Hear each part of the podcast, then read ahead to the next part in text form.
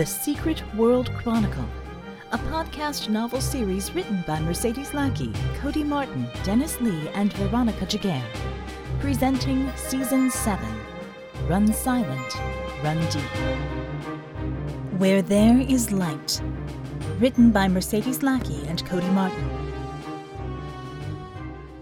Seraphym had left him as long as she could. This was important to him, to his decision. Though it had cut her and flayed her with pain, she refrained from interfering so that he could earn what he needed a victory. She looked up at Bella. Linked closely as they were, Bella felt it too. She nodded. Before she had finished, Sarah was already gone. Traveling as fast as thought, she was at his side. She felt the shock, then the awe of those who saw her. But these things were not important. He was. She scooped him up in her arms, wrapped him in her wings, and they were gone. It was not often that she, well, she supposed that mortals would call what she did teleportation, although that was not it exactly. It was more that she held still and let the world move, but she didn't do it often. She had the day of the invasion. She did occasionally, when she almost had to be in two places at once. But she did so now. She folded herself and him inside time and space, and unfolded them in his squat, letting him down on the mattress on the floor, then kneeling beside him and pouring life force back into him. It was altogether like pouring water into a bucket that had very little bottom left. John was ragged. His face was covered in ash, dirt, and a horrifying amount of blood. His stealth uniform was similarly covered, and he looked like the walking dead. His complexion was growing more and more pale, and he had stopped sweating. This was not a good sign for someone as sick as he was. John was conscious, if only barely. He was fighting for every moment, soon every breath. She simply thought things into existence. A cool cloth to clean his face with, a cold glass of water to hold to his lips. When she had done everything she could to make him physically comfortable, she simply took him in her arms and held him, cradled him, while she waited for some sort of equilibrium to happen. This was the crisis. He couldn't last past dawn. He looked up at her with glazed eyes, tried to speak. Shh. Just think. I will hear it. John, holding on to his stubbornness even now, chose to speak aloud. Each word was a struggle, with long pauses in between sentences. His sickness had particularly affected his lungs, Sarah knew. We did all right, didn't we? Got him good. She brushed damp hair out of his eyes. You did, beloved. Every. what is it?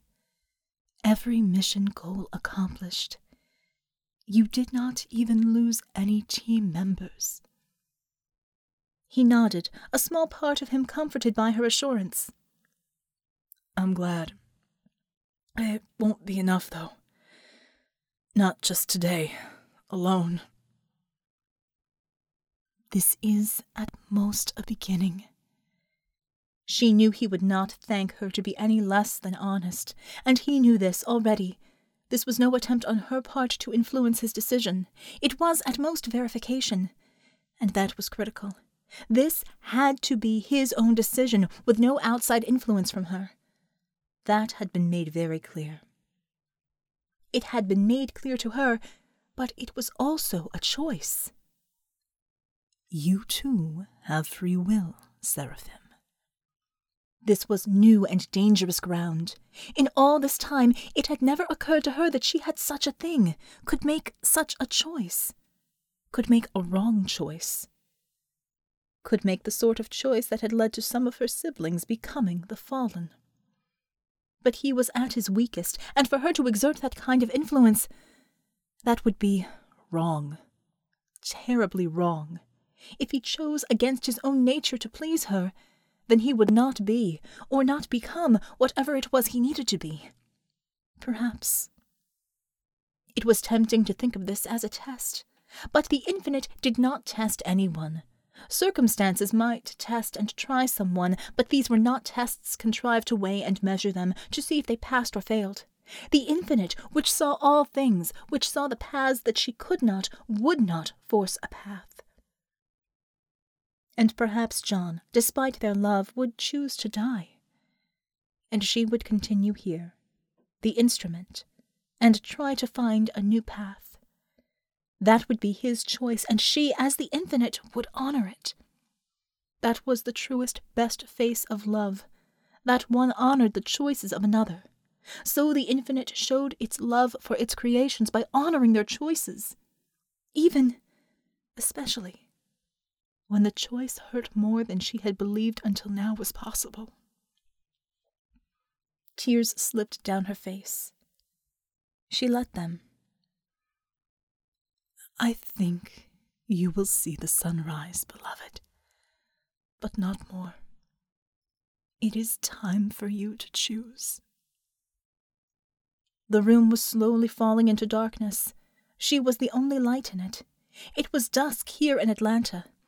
His eyes were locked with hers, as if he was taking strength just from looking at her, concentrating fiercely, as if her face was the last thing he would ever see. He was still struggling for breath. I choose life, and you're cut off from everything you've ever known. Something bigger than I could imagine. He paused, trying desperately to compose himself.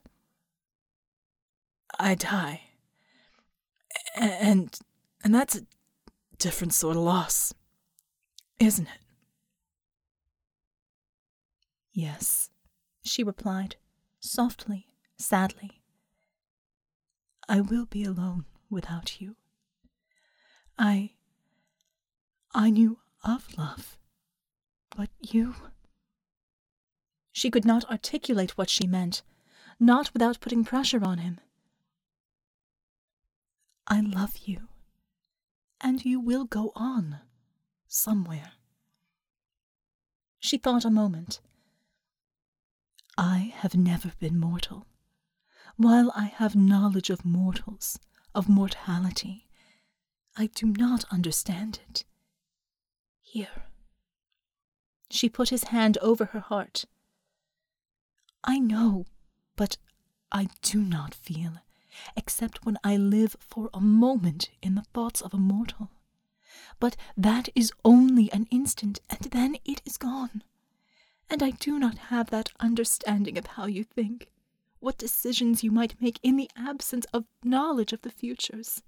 By myself there might come a time when that knowledge, where the cost of continuing to fight is more than mere mortals are willing to pay. How long does one fight in chains when there is nothing in the future but more chains? She shook her head slightly. I am not saying this well. Well, if you ain't got freedom, what's the point in living? Does that. does that cover it? He coughed, harsh and rasping, into his hand. She nodded. I think something like that. And I do not think.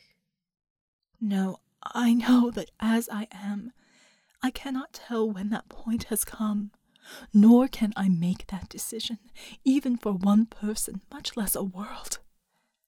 She sighed. But I will have to try. I accepted the task to be an instrument. It is my duty, and it can only be taken from me. I cannot give it up. That is my nature. Without that, I would not be what I am. What you love. John thought on this. He still had duty. He had his comrades in the CCCP that depended upon him. There were the people of his neighborhood as well. A long time ago, it seemed, he'd also taken an oath to defend his country from enemies, foreign and domestic. John wasn't quite sure where the Thulians fell in that continuum. Overall, he had a duty to see through this conflict and make sure that people made it. Humanity. If nothing else, that there were still free and somewhat happy people to continue on. And failing that, he still had his own wrongs that, while they couldn't be righted, might be able to be corrected for in the grand equation. And then there was Sarah. He had found happiness again, in his own way. Happiness with her. It was something he'd been missing for years on end. Years of nothing but disgust, self loathing, and unrelenting fear and rage. To be with Sarah. It was something he wasn't sure he was ready to give up. Darlin'?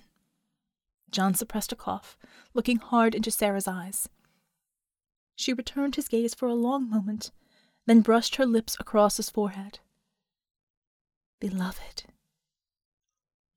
Let's sleep on it. I figure it'll be a nice sunrise, anyways. And, without any further prompting, John Murdock passed out. She held him close. She could not tell what he was thinking. She was not sure she wanted to. Tears continued to slip slowly down her face as she wrestled with yet another new emotion anguish. It was not only for herself, it was for, well, everything. John was important, she knew only that, and not how or why. And so far, the only paths out of the disaster unfolding had him at the end of them. And oh, she loved him for himself, and for that alone she would have been willing to sacrifice herself to make him live again.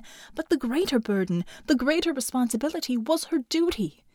It was a duty not just to this world alone, but to many. Thousands. The universe. And she knew that as she had chosen to trust and not to fall, if it had been a choice between him and that duty, she would have sacrificed herself and her love for the duty even though her heart would have shattered over it and never mend again. Wasn't there a poem that said, I could not love thee half so much, loved I not honour more? Part of that duty, part of that duty was upholding free will at the cost of our own happiness, even if it meant groping blindly for another path to safety for the world's. Even if it meant her heart was broken for that as well. In the end, all she could do was to hold him, weep, cling to each moment that passed, because this might be the last that she would have, hope the dawn took forever to arrive, and know that it was coming. And she could not stop it.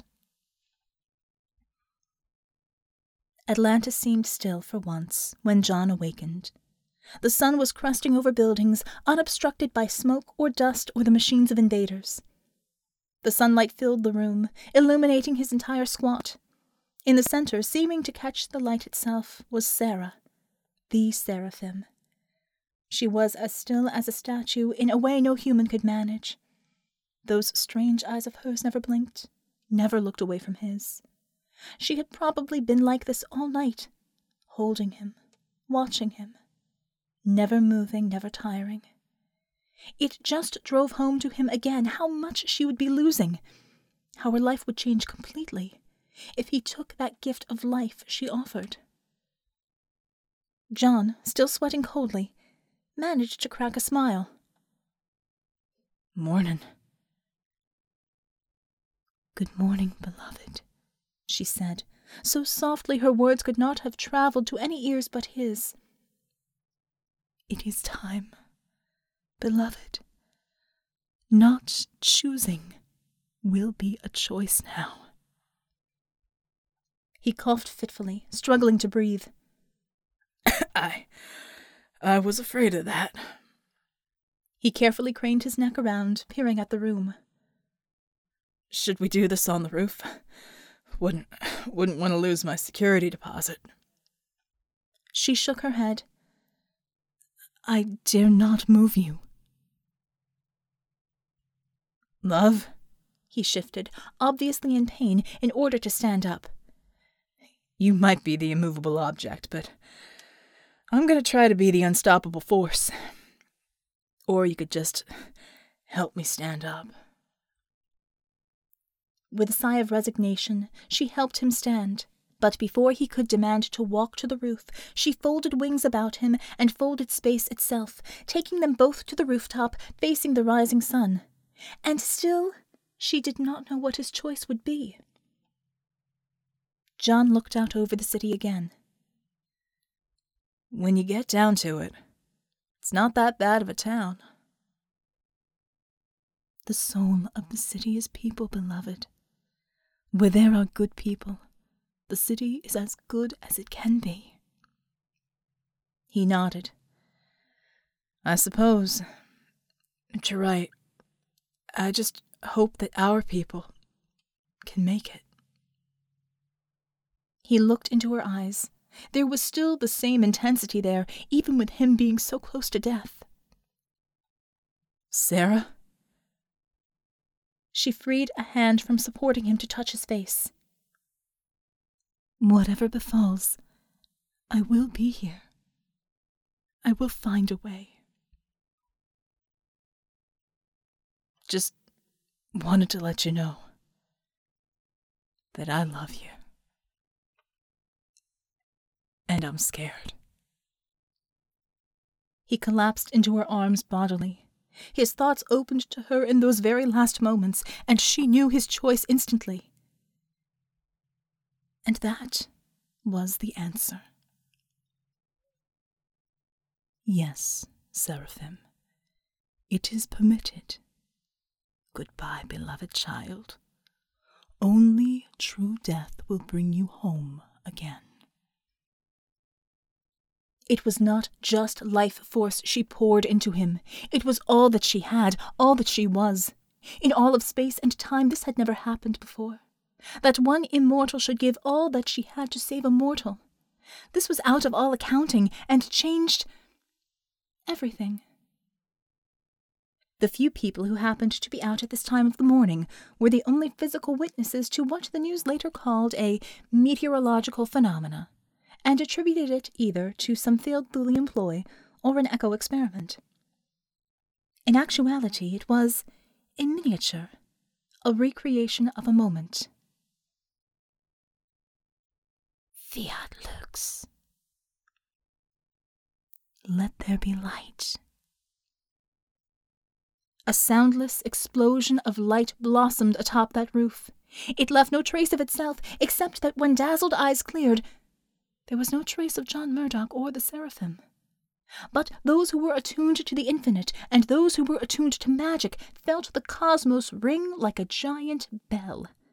Not just in Atlanta, but all over the world.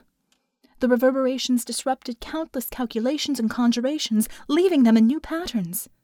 For this had never happened before. One was reborn, but reborn as an adult, and one that had been spirit was given flesh, and her powers were divided between them.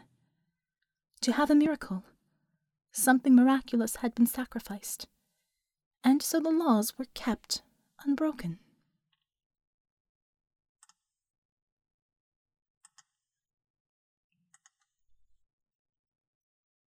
Vicky jumped straight up out of her bed, instantly awake.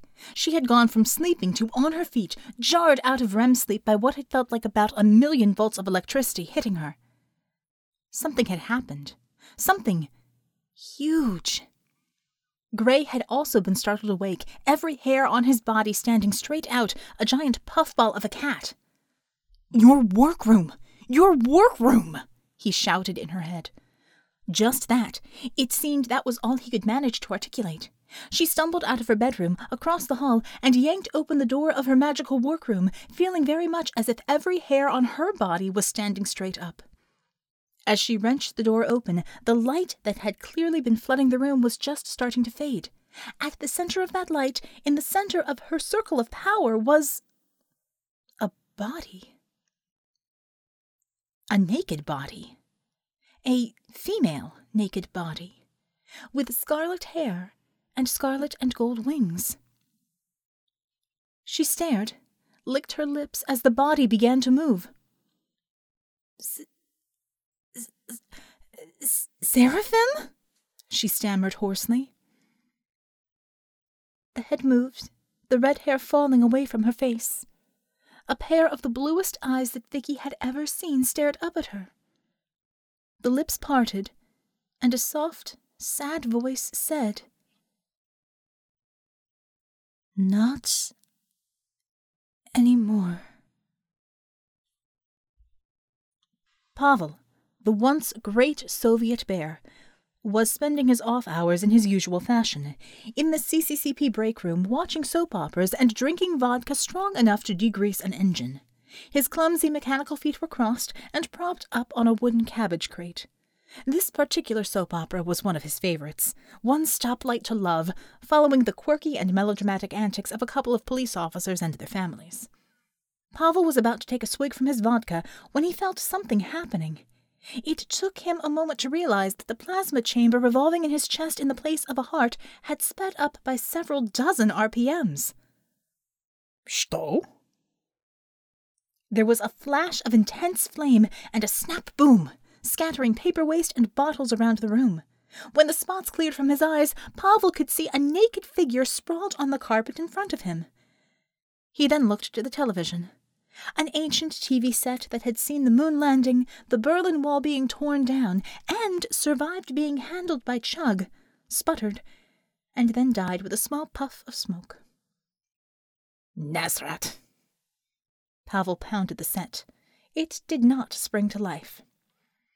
Supposing I will have to be reporting to Commissar now. Naked man in room two. Double Nasrat. Bella probably shouldn't have been here, but the Echo debriefing wasn't until noon, so hell with it. She was, by God, going to sit in on the CCCP one, since she'd taken over for Vic at the tail end of the infilop. And anyway, this way she knew that Savior would get everything. Unter finished his debrief right up to the point where Vic passed out. Bella picked it up from there. So, when I got her conscious, she told me she'd neutralized some sort of super death machine by pounding it into the ground. I don't know. I'm not inclined to send Echo down there to look for it, unless you're in favor, Nat. Red Savior shook her head. Later, maybe. Our Bink have enough on plate.